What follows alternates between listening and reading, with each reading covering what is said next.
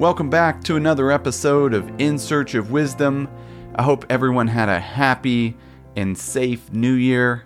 On today's episode, my guest is Professor Shimon Edelman, the author of Life, Death, and Other Inconvenient Truths. Shimon is a professor at Cornell University and is interested in all aspects of mind, brain, behavior, and the human condition. In the conversation, Shimon provides insights on ambition, anxiety, uncertainty, happiness, perception, and much more. You can get the show notes and links to resources at perennialleader.com. Now, please welcome the wise and gracious Shimon Edelman.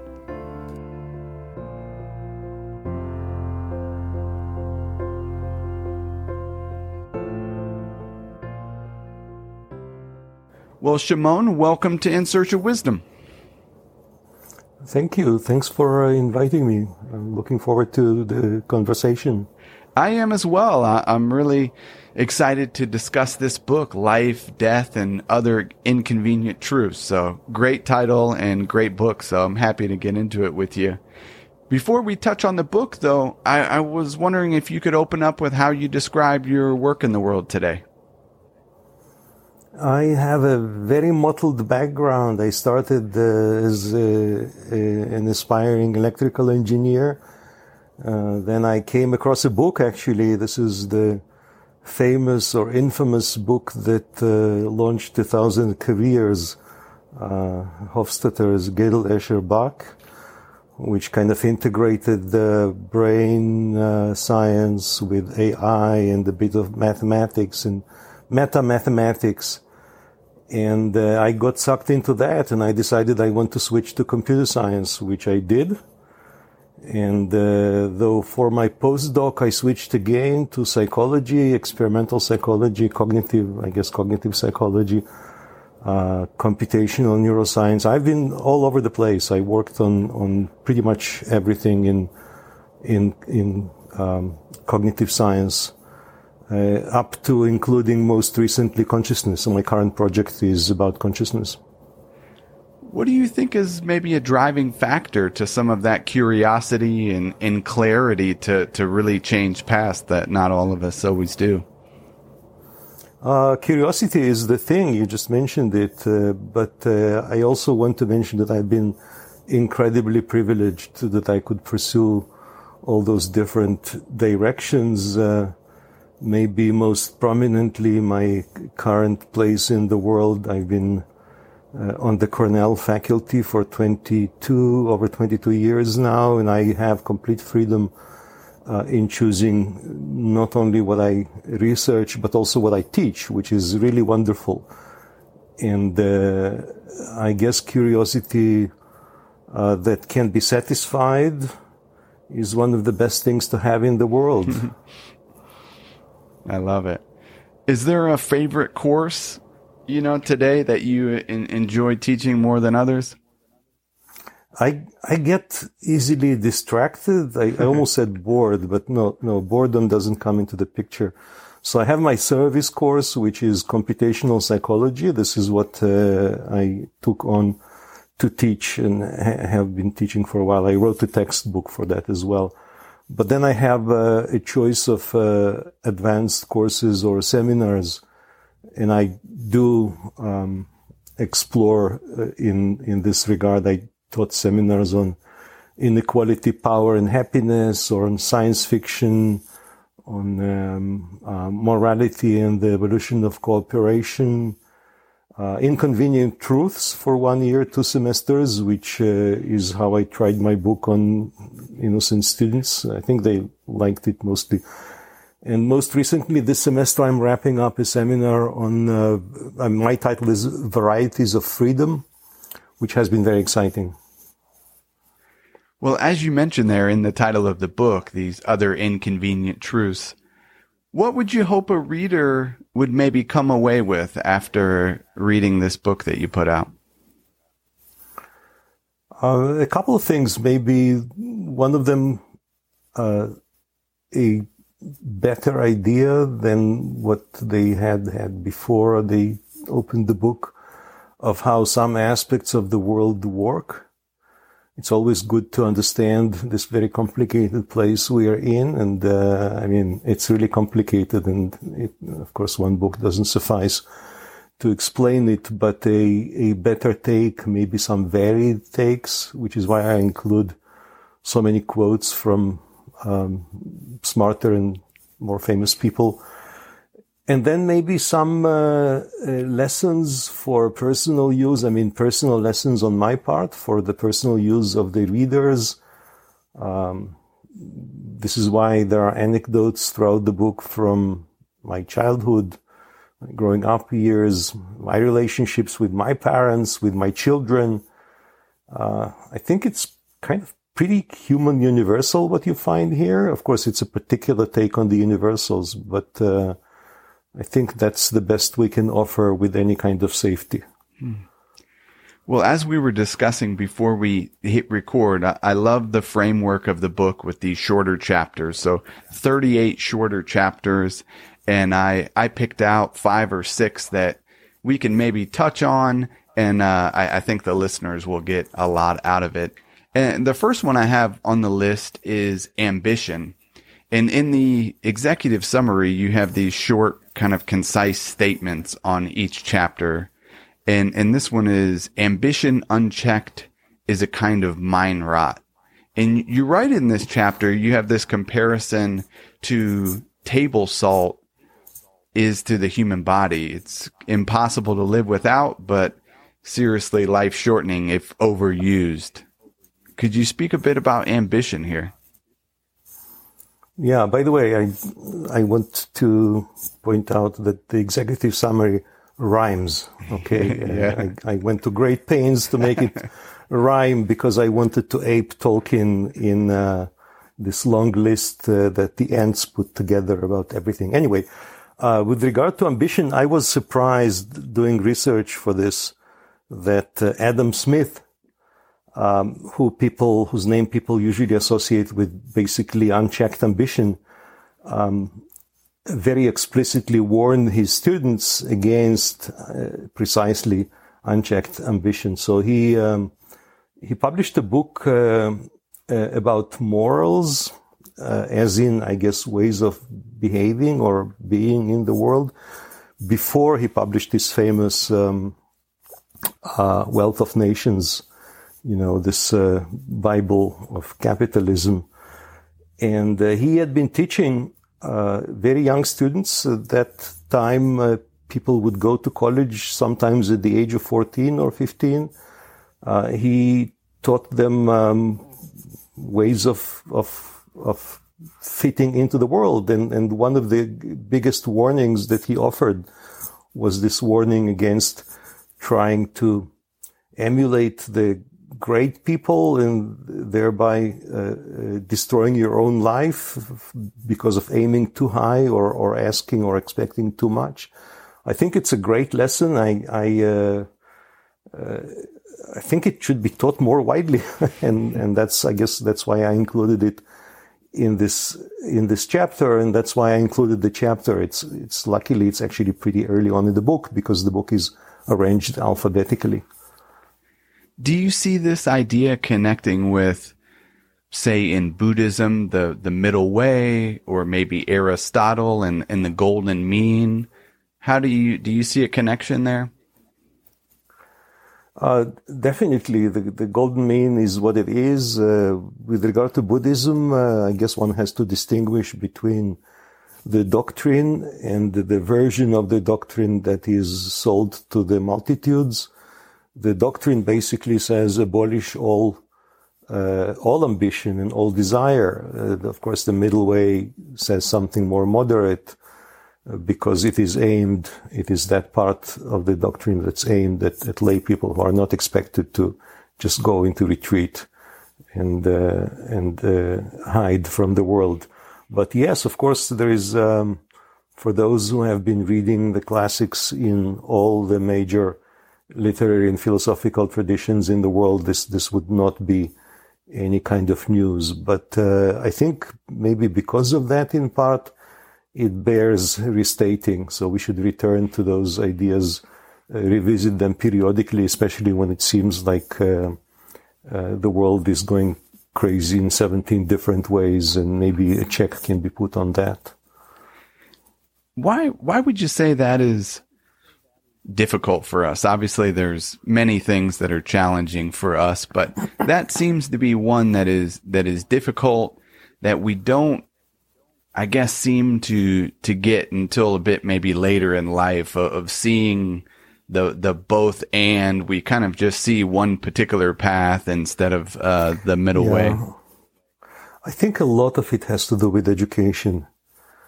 Um, maybe cutting to the chase with regard to those of us in the West, I'm putting air quotes mm-hmm. around the West.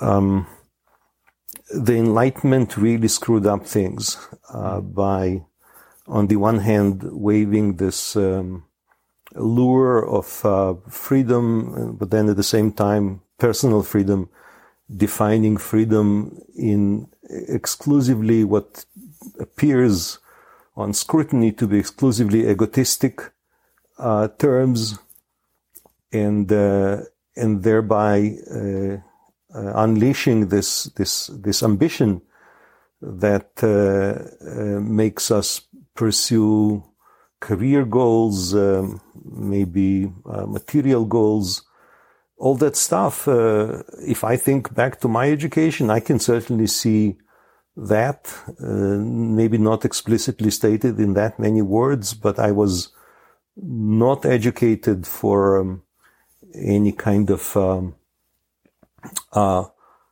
community oriented existence. And that's really uh, ironic because I grew up in the former USSR that was nominally uh, socialist with with aspiration towards aspirations towards communism. Of course, it was in fact state capitalism, that, that's another uh, conversation.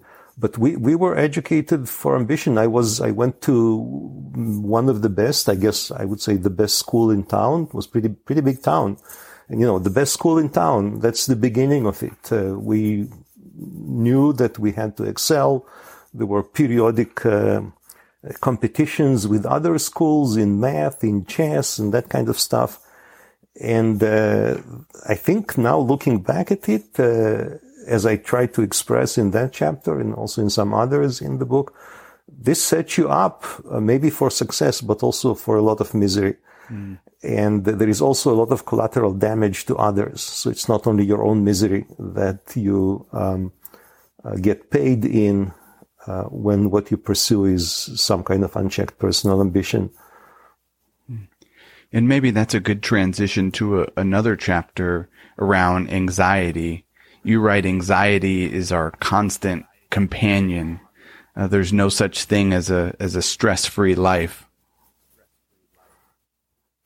Yes, that's uh, uh, that chapter begins, if I remember, with a quote from the, the physician uh, the neuroscientist who defined the concept, the modern concept of stress in biology, and, and Selye, Hans Selye.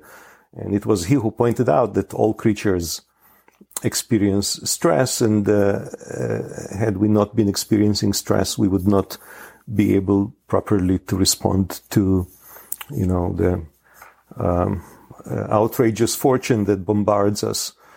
And so that's a physiological stress is a physiological adaptation, but uh, I think we are unique. Our species is unique in in uh, the variety of means with which we can set ourselves up for stress and explicit worrying using language and rumination. So anxiety that gets expressed in language and gets chewed over and over again. Uh, I should say this is also a major factor in education, I, I, keep coming back to education because I kind of belatedly realized how central it is to everything in our existence. Uh, students are stressed. Students uh, in schools are stressed. Students in elite schools are a little stressed. to coin a word, students at a university like Cornell uh, are really, really high strung. And uh, and that's that makes life very difficult. That makes uh, the enjoyment of life dif- difficult. It also makes the the education, the, the the picking up of information difficult. So it kind of defeats the purpose. If there was someone listening, or or maybe one of your students that is feeling this stress and it's maybe not necessarily becoming un, unmanageable, but it's it's a bit of a problem. What advice is there anything that comes to mind of thinking about anxiety and stress yeah. in a different way? Yeah, I mean, th- there is enough personal advice out there that uh, I feel I should add something that's not often or not often enough discussed. I just came across a figure um, on Twitter. I, I followed the uh, Cornell Graduate Students Association, which tried to unionize and was prevented by the administration. So Cornell administration is union busting like any other corporation, apparently. Mm. Uh, and the, the, figure I came across was 73% of graduate students expressed or mentioned uh, mental health problems as a major uh, impediment in their functioning. 73%. That's a lot. Yeah. And uh, a lot of that can be alleviated by looking for and building systemic solutions. So I, it's not for nothing that I mentioned unionization. If you have a union that protects your rights, that probably in one fell swoop removes half of the sources of stress. Uh, in the workplace for graduate students, this would be the university, the lab. Um, a lot of our uh, what seems to be uh, our to, to, to, be our personal problems, issues. You know, we have well, any number of euphemisms to use for that. Are actually manifestations of systemic problems, and uh, I'm I'm trying to do what I can. I'm obviously I'm not in Department of Psychology, but I'm not a clinical person. But uh, when an opportunity arises to actually do something about it, I take it. So right now I'm supervising independent research by an undergraduate. So this is her uh, term project um, uh, looking at uh, uh mental health uh, in in various settings, not just the university setting, and specifically trying to identify the systemic causes and, and possibly the systemic solutions. How do you think about uncertainty we're in the time of a um, couple years into this into this pandemic. Seems like there's a lot of uncertainty of not knowing whether it's going to end or flare up, and and obviously there's uncertainty about mm-hmm. many many things. But how do you connect that with the anxiety and, and stress? Yeah, uncertainty will always be there, and I think we should be grateful in part for that. Uh, uh, a, a, quote uh, from one of my favorite authors, Ursula Le Guin, from The Left Hand of Darkness. Uh, the, the, one of the protagonists there says something to the effect that uh, un- uncertainty is uh, what makes life possible. I mean, imagine everything being determined for you. This is it, it's it's terrifying. Uh, and of course, nothing being certain at all is pretty terrifying as well. So here, too, we uh, first of all should expect some degree of uncertainty, but we should try to walk the the middle way. And actually, what I mentioned earlier, in the way of uh, getting to know how the world works, that that reduces the uncertainty to some extent, to the extent that you can control it.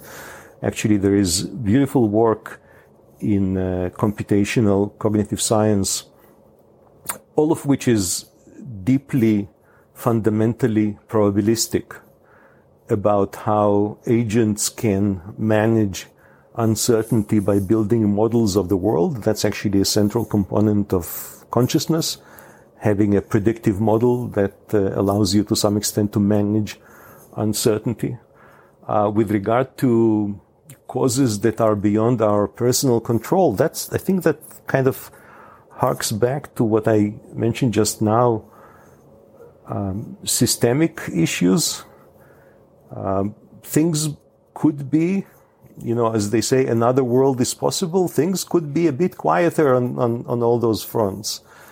And uh, maybe if we join forces collectively, we can get the world to that better place. But right now, yeah, we have we have to manage uncertainty. I have flights booked for next week when the semester ends.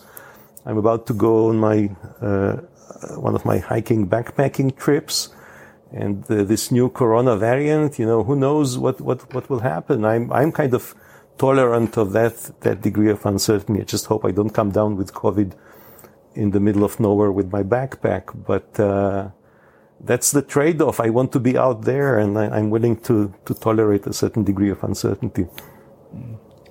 How about happiness, which is you, your previous book's topic? How does maybe redefining how we think about happiness help with this constant anxiety? Uh, I think uh, it it it's it's pretty well known now, and more more and more people realize that you cannot have happiness at a constant high level. That there have to be ups and downs. In fact, if you think about it in evolutionary terms, basically happiness or all, all affect uh, is there in the service of um, managing behavior.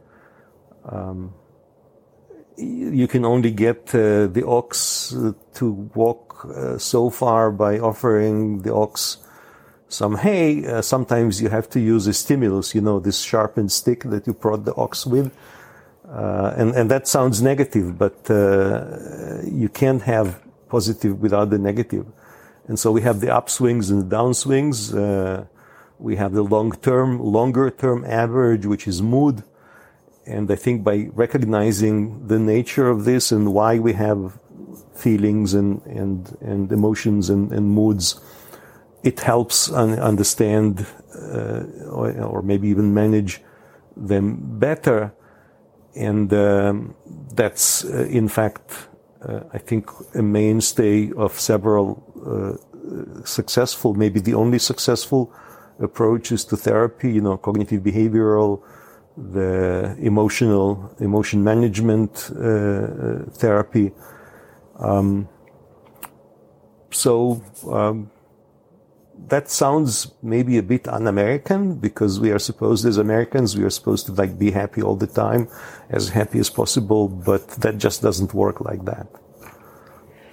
The the opening line that you have in the in the summary there is happiness, misery, each has its turn which I love that. Right. And as you say, it, it's not necessarily how we initially think about it. It's like that. Um, I guess it's what we were talking about in the beginning of maybe that opposite pole to happiness has to exist for happiness to be a, a thing.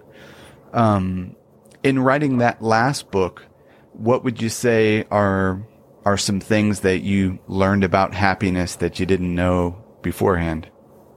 I uh, ha- had to revisit, or I, I, made myself revisit various episodes from my life, including, mm.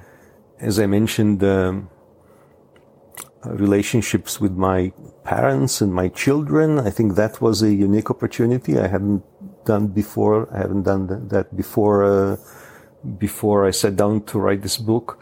Uh, each, each of my kids received a, a copy. Uh, I, I, sure hope they read it, but you know, I had no way of, of, of making sure.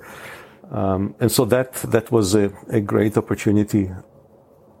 The uh, chapter on perception, I also r- really enjoyed, and you pose this question in the in the chapter: Given that everything we perceive is a virtual construct, how can we keep believing that our senses reveal to us the world as it really is? That is one of the central questions in consciousness. So first, maybe I should explain why why this virtual reality thing. It, it sounds like maybe a fad or a, an unnecessary importation of um, you know computer science or tech concepts uh, in here, but it's not only necessary. It's uh, uh, it's absolutely obligatory. It can't be any other way. If you think about uh, your visual perception right now at the moment, uh, one can uh, take you to a vision lab and chart, map your perceived location of yourself. And maybe not surprisingly, it would be a couple of centimeters, you know, an inch and a half behind the bridge of your nose, assuming that you have two functional eyes. Uh, that's where you perceive yourself to be. Actually, squint a little bit, you can see the tip of your nose. I'm doing it right now. I, I, can see it. It's kind of large enough for me to be able to see without even squinting a whole lot. Uh, the point is that at that location, uh, it's completely dark. It's inside your skull. There's no light there. Uh, whatever you see is a construct made by your brain to serve various purposes. So your visual perception on that account is inherently uh, a, a, virtual setup. It's computed again to serve certain purposes of, of guiding behavior and so on. Uh, now it would not do for you to keep thinking about how, wow, this is not real, it's virtual. That would be a great obstacle uh, on the way to proper uh, rapid management of behavior. So the way that the brain sets itself up in this regard is to pretend that it's not virtual. So you don't see, um, of course, the inside of your skull. You don't see even the patterns of light and dark on your retinas, what you see is objects in the world, as if there is nothing in between the objects and you. And that, again, on a just on even a very brief scrutiny, turns out to be a, a myth, but it's a myth that's very useful for us.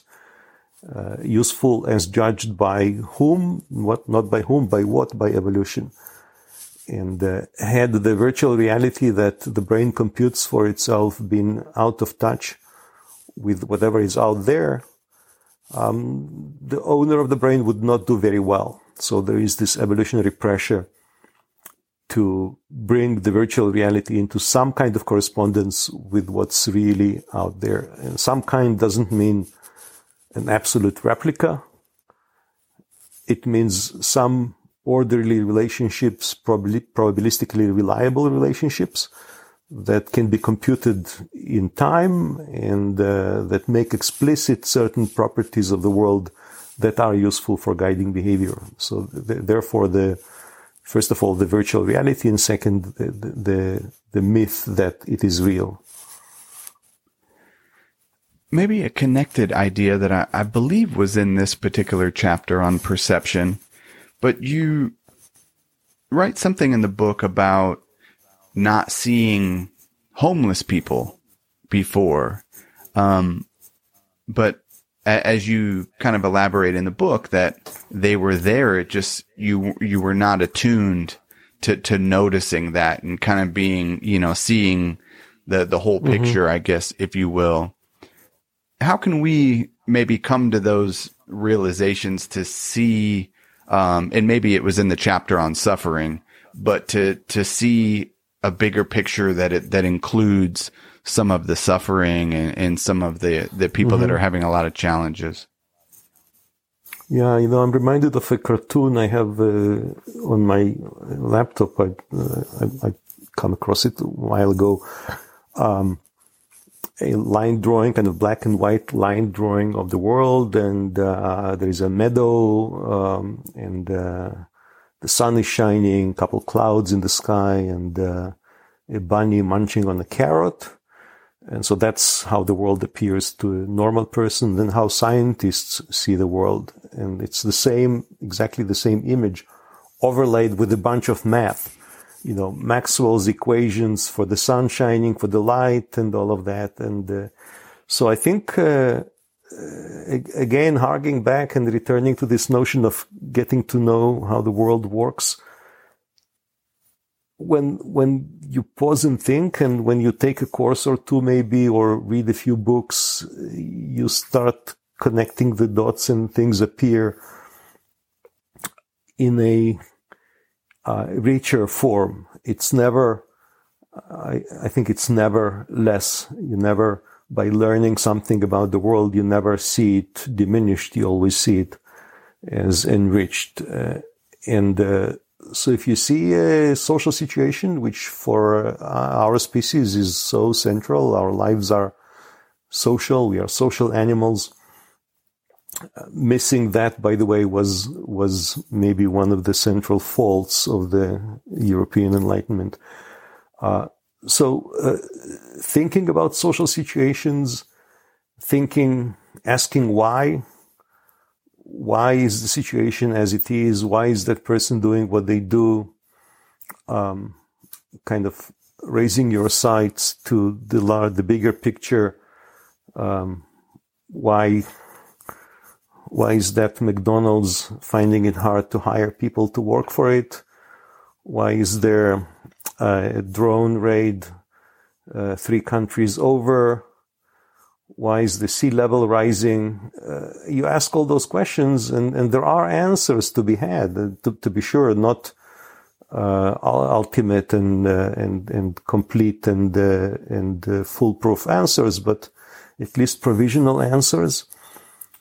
And I think by educating ourselves and helping educate others to ask questions and and to look for answers in the right places, we can um, make sure that everyone sees as much as possible about every situation. I love this idea of provisional answers. It really comes through in the in the book of I, I kind of want to use the term of of holding some of these concepts loosely maybe. It it's definitely does not read like maybe a traditional self help or something like that, where there's a lot of certainty in it. It sounds like things, as you said in the very beginning, it's, it's complex and it's, uh, these are, these are difficult things. But I, I wanted to ask you about, as you're describing that, that chapter on perception, I'm recently reading a, a new book that came out, The Socratic Method. And, um, to me, it seems like these, some of these ancient ideas of humility or all the way back to Socrates of just coming to the realization that we don't quite know. And just as he describes, everyone that he's talking to, you know, thinks that they know. And, you know, he comes to the conclusion that maybe he's the wisest because he's the only one that acknowledges that he just doesn't quite know. Um, mm-hmm. How important do you see that as a as a scientist and as you connect, you know, the, these ideas in in the book? Well, I think uh, two effective ways to sell books are one is to write a book uh, in which everything is certain, and two is to write a book in which everything is uncertain. So the second is Socrates's um, um, pretense, I should say. I mean, he was, as, as we know, he lived in the times of sophists. You know, there were professional debaters who would debate, uh, who would take any position and even completely bullshit ones and, and, and just, just for the sake of discussion, discuss and defend that position. But uh, there is a lot of that kind of sophism in Socrates' position as well. Uh, and I'm, I'm, sure I'm not the first one to point it out. I, I, think it's, it's, it's not productive to hold that view and expect something out of it more than, uh, you know, the shock value. Certainly holds a lot of shock value. It may have a particular appeal to people of uh, young age.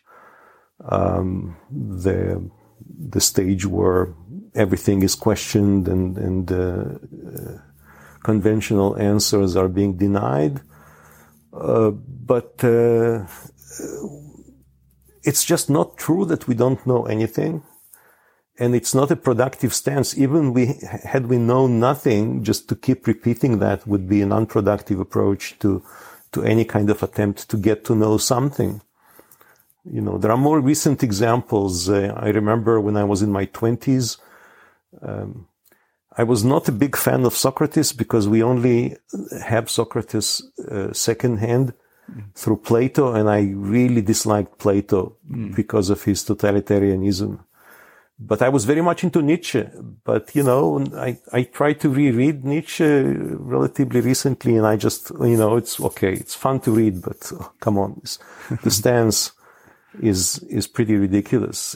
And you can learn something from it. Maybe you can learn a lot from it, but to take it as as an old-fashioned philosophical systems, you know, they used to have systems in philosophy. I think this actually is no longer the case. That would be my impression. Uh, to hold that to be a system and then should defend it against all attacks, intellectual attacks, I, I, that, that, that would not do. Uh, and in fact, uh, one of the greatest philosophers of the, the previous century, uh, Willard Van Orman Quine, I think, uh, pointed out that there is or should not be, I think he said there is no first philosophy. So no first philosophy. Uh, he, he was, of course, he was, he was brought up in, in the tradition of uh, positivism. He was, I think, a student of Rudolf Carnap, the Vienna Circle and all of that a lot of respect to science. So again, we don't have to buy into logical positivism, this, what is now called scientism, which is a terrible, terrible expression, terrible word, because it puts you off science. You know, in, in, in pandemic times, it's not good to use the label scientism. Anyway, uh, Quine thought there should not be first philosophy. I completely agree. I think there's great value in philosophy, including extreme stances like Nietzsche's or, or Socrates's. But, uh, but we have science. We have science of, uh, of, um, physics. We have chemistry. We have biology and we have pretty damn good science of the human. And uh, I almost call this the humanities, but maybe this is one one side of this of this coin. You have the humanities as traditionally construed, but then you also have the human sciences, and I see no boundary between the two. Uh, I try to convey to my students the idea there should be no boundary, and we can learn about the human condition uh, from reading novels, but also from studying sociology and psychology and anthropology and history. How about this idea of provisional answers, as you as you said?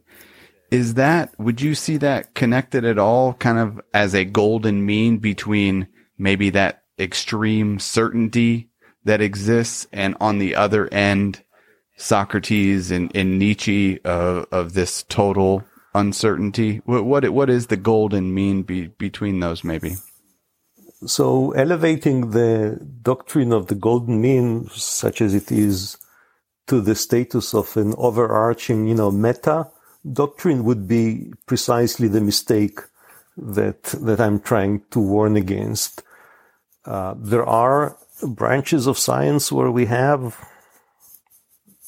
I'm hesitating, should I say, certainty. We have certainty in some regards. I mean, you know, we know how photosynthesis works we know what electromagnetic radiation is like, what laws it, it obeys. Uh, we know, you know, quantum mechanics is described, I think, correctly as the most numerically the most successful theory ever. So our entire civilization, the electronics and all of that is built on top of that. I mean, there are some fundamental questions to ask, even about quantum mechanics, and uh, uh, this would be probably too much of a digression, but one can ask fundamental questions there. But in in a way of uh, quantitative theory that affords prediction, quantum mechanics is extremely successful. You have to have more fingers than you actually do to count the number of decimal places to describe the precision to which you can predict or explain things using the mathematics of quantum mechanics. So, you know, to say, uh, yes, but maybe there is still some mystery there. Well, there, there is no mystery. There, there are mysteries in other places, maybe, but I actually don't like the word mystery very much. Uh, there are things to be studied. There are things to be discussed, maybe debated. But uh, when something is described as a mystery, or someone writes in the media, scientists are mystified. Well, ask those scientists whether or not they are mystified. They would say, you know, maybe we are we are stumped. I mean, I don't know what's going on here, but I'm trying to, fi- I'm going to, to, try to find out, do my best to find out what's going on. Am I mystified? I don't know. I'm, I'm not mystified by much. I guess maybe that's my uh, character flaw. How about the chapter on on emptiness? You write emptiness is the nature of things. The ultimate truth is, as we know, emptiness. Could you hold hold my hand there and walk walk us through that one? Yeah, that's uh, uh, there is a very common misreading of the Buddhist doctrine of of emptiness, shunyata. Uh, it is very often, very simplistically uh, taken to mean that something like nothing exists or something like that. The actual doctrine states that uh, there are no absolute uh, truths. There's no absolute existence. Everything exists relative to other things, which sounds again maybe something, maybe is a bit of mystification here, but uh, in fact, um, if you think of it in terms of physics, it kind of makes sense. There are now a couple of approaches by physicists who are very famous, who have the best credentials, to the effect that uh, one can build physics from the bottom up, including what is now described in terms of quantum mechanics, uh, based on the idea that uh, the fundamental component of the universe out of which everything is built is uh, observation. So something observes something. Or to put it in other uh, words, something, some event has an effect on another event. So that takes the observer, the concept of observation out of the picture. So we, we are not mystified into asking who's the observer. Well, you know, an electron uh, travels through space and hits another electron or, or is hit by a photon. That's an interaction. So in a sense, the electron observed the photon. So it interacted with it. And so you think of everything in the universe interacting with itself. And the interactions weave uh, the fabric of everything. And, uh, and that necessarily makes everything dependent, not on everything else, because uh, if you take special relativity seriously, uh, you know, the hard limit on the speed of light, which by the way is absolutely certain. There's no mystery about it. I mean, you can ask why, but it is what it is. So uh, I cannot in any way affect something that's outside my light cone, that's like too far from me for me to affect it within the time I have at my disposal, right? So within those limits, everything affects everything. And so you have essentially the very same um, notion that uh, this Buddhist concept of emptiness uh, came out of. It, it grew out of a, a previous, a, a, a, Hindu notion that predated it, the so-called Indra's web. This web, uh, sometimes described metaphorically as jewels suspended in space, and each of each of them reflects all of the others. So everything affects everything. And uh, so if you put it this way, um, the mystery kind of mostly disappears, maybe completely disappears. Uh, as I said, this is the basis for the kind of physics, new physics that is put forward by people like Carlo Rovelli um, or Lee Smolin. And, uh, and now we can kind of scroll back and ask, okay, so what implications does this realization have for the real world. And, and there are some implications that can be worked out, but um, a very astute observation that uh, uh, I was lucky to have come across says that uh, if you think it through, once you've realized that this kind of emptiness is what describes the world the best, it leaves you in exactly the same state that you started from. So it has no effect or should have no effect on your subsequent behavior. This was actually pointed out to me by a student who is now, I think he's, I think he just got his tenure, um, in one of my courses on, on consciousness a long time ago, maybe 10 or 12 years ago. Uh, Jakub Limanovsky, in a term paper, wrote exactly this. And I said, "Wow, of course, yes. Wow, this is this is deep."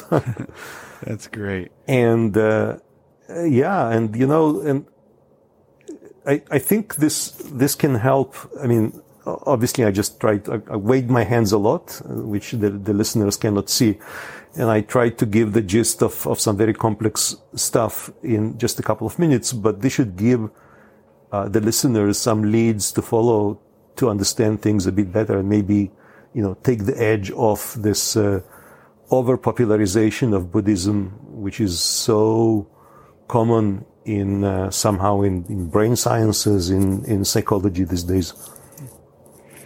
Well, this has been great. Our, our time has flown by, and I think we have time for one last chapter, which is complexity, which you just mentioned. And you write, complexity has the mind grasping at, at straws. And I'll, I'll quote something you write in the chapter. And it's, we have developed certain safeguards that keep us from getting bogged down in intractability while taking care of the business of daily survival. One such mechanism is emotions, which are computational shortcuts. This is computer science stuff. Uh, there are provable things in computer science. I mean, computer science is a branch of mathematics. It's not actually a science. Uh, you set up some pre- premises, you set up axioms, and you prove theorems, which um, again should not be taken. The, the word theorem should not be taken as something that's provisional if your axioms hold, then your theorems uh, hold as well.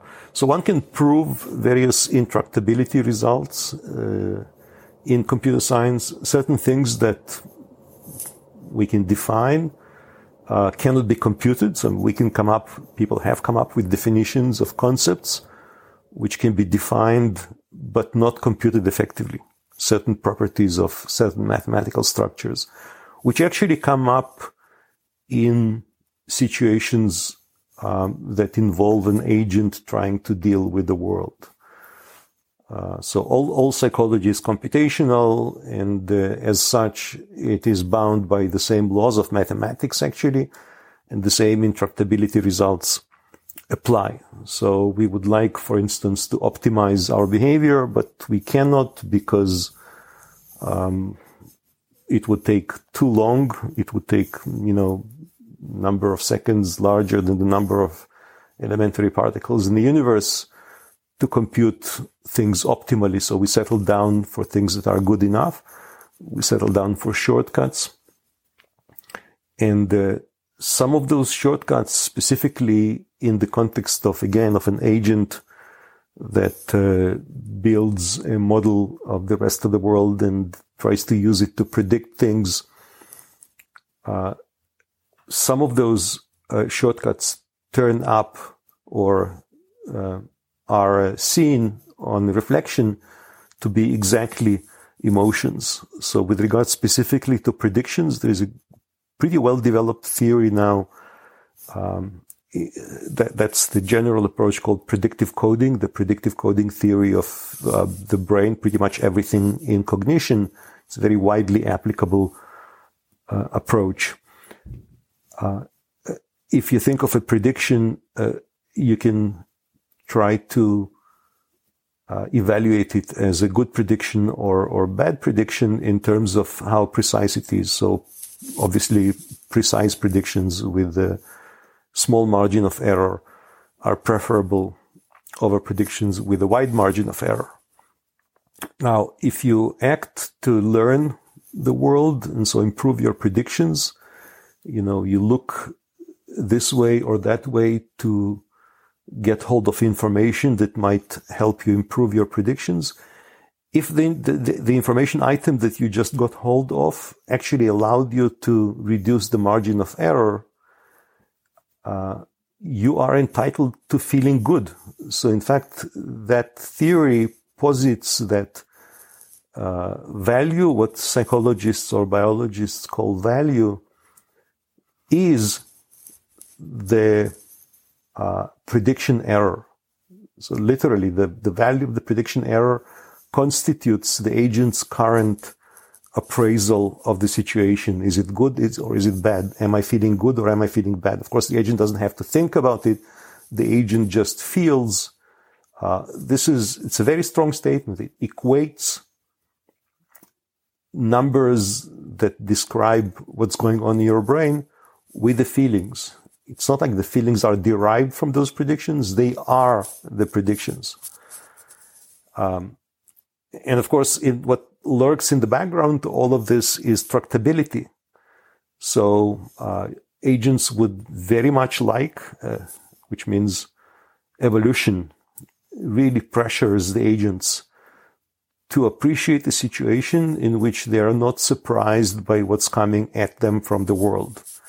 But surprise cannot be quantified because to know whether or not something is surprise, uh, uh, full of surprise for me, I need to know the complete probability distribution over everything in the world, which I don't have access to. Mm. But there are some computational shortcuts. So this is the developments uh, carried out recently by Karl Friston, by some other people, very, very uh, active field in computational cognitive science now. Uh, there are uh, developments that show how um, uh, an agent can take shortcuts and circumvent the impossibility uh, instead of aiming for something that's optimal. Uh, it can aim, it should aim, and then can fulfill um, the, the, the desire to compute something that's tractable and can be use, useful and, and, and then can be used to, to, um, again, I almost said optimize. No, just to, to, to conduct itself in a way that's, that's good enough. So satisficing is the, the term that has been coined in cognitive science to describe this. I think by Herb Simon, who got the Nobel Prize for economics a while ago, psychologist 50, 60 years ago. Wow. Well, this has been fascinating. This has been a, a master class, Shimon. So I really appreciate you coming on and, and sharing your wisdom with the, with myself and the listeners. I've got just one final wrap up question that we, that we ask all the, all the guests that come on. And it's around wisdom from a very practical in daily life, um, perspective. How do you define or, or think about wisdom in daily life?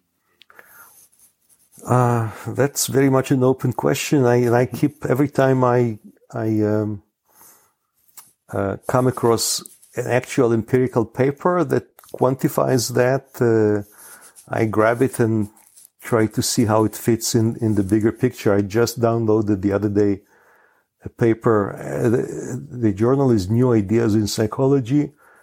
And uh, the paper is about the specific culture, wisdom, cultural synergy, and social change, a Taiwanese perspective. So in the paper, they actually define wisdom. There, there are pretty well known and widely accepted definitions of wisdom, which often, and you mentioned Aristotle earlier, uh, often go back to Aristotelian or, or classical Chinese or classical Hindu concepts of wisdom as being uh, embedded in a community and and being judged by the community to be wise. By the way, a, a key component in the standard takes on wisdom is you cannot just declare. Well, you can, but normally people don't just declare themselves to be wise. They are judged to be wise by others. And uh, I, I, came recently across, uh, actually in, in the context of this seminar that I taught uh, this semester, the seminar about freedom, I came across um, uh, a saying by Confucius.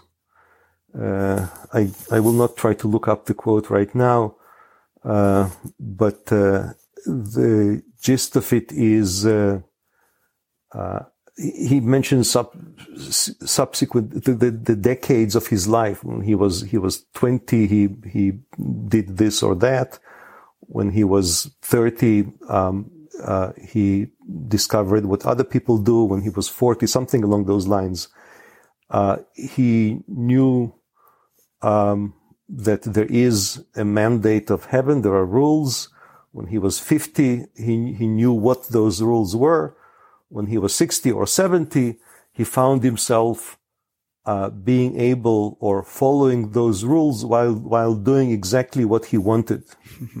Presumably, of course, because he wanted just what the the, the heaven uh, has mandated. I think that's a pretty interesting take on on wisdom. It, it's a it's a very strange take on freedom. It's very counterintuitive it's very much against the, the Western notion of freedom, where we have this uh, absolute liberty to do whatever we want, no matter the consequences to others or ourselves, especially others. And uh, of course, by mandate of heaven, uh, he he might have meant the modern interpretation would be the societal framework and constraints. And I think uh, taking the community and bringing it into the picture is a big, big component. A great start on the path towards wisdom would be to do that. Well, that is great. And that's a great way to, to wrap it up. Where would you point people interested in, in learning more about you and, and your work in the world? Uh, I have a website. I'm easy to Google. Uh, all my papers, all my publications uh, are online. Uh, you can try to download them and skim and read. And uh, I welcome questions, if remarks. People want to email me. My email is also out there, and uh, I usually reply uh, pretty quickly. Professor Edelman, thank you again for your time. It's been a pleasure. Thank you, Joshua.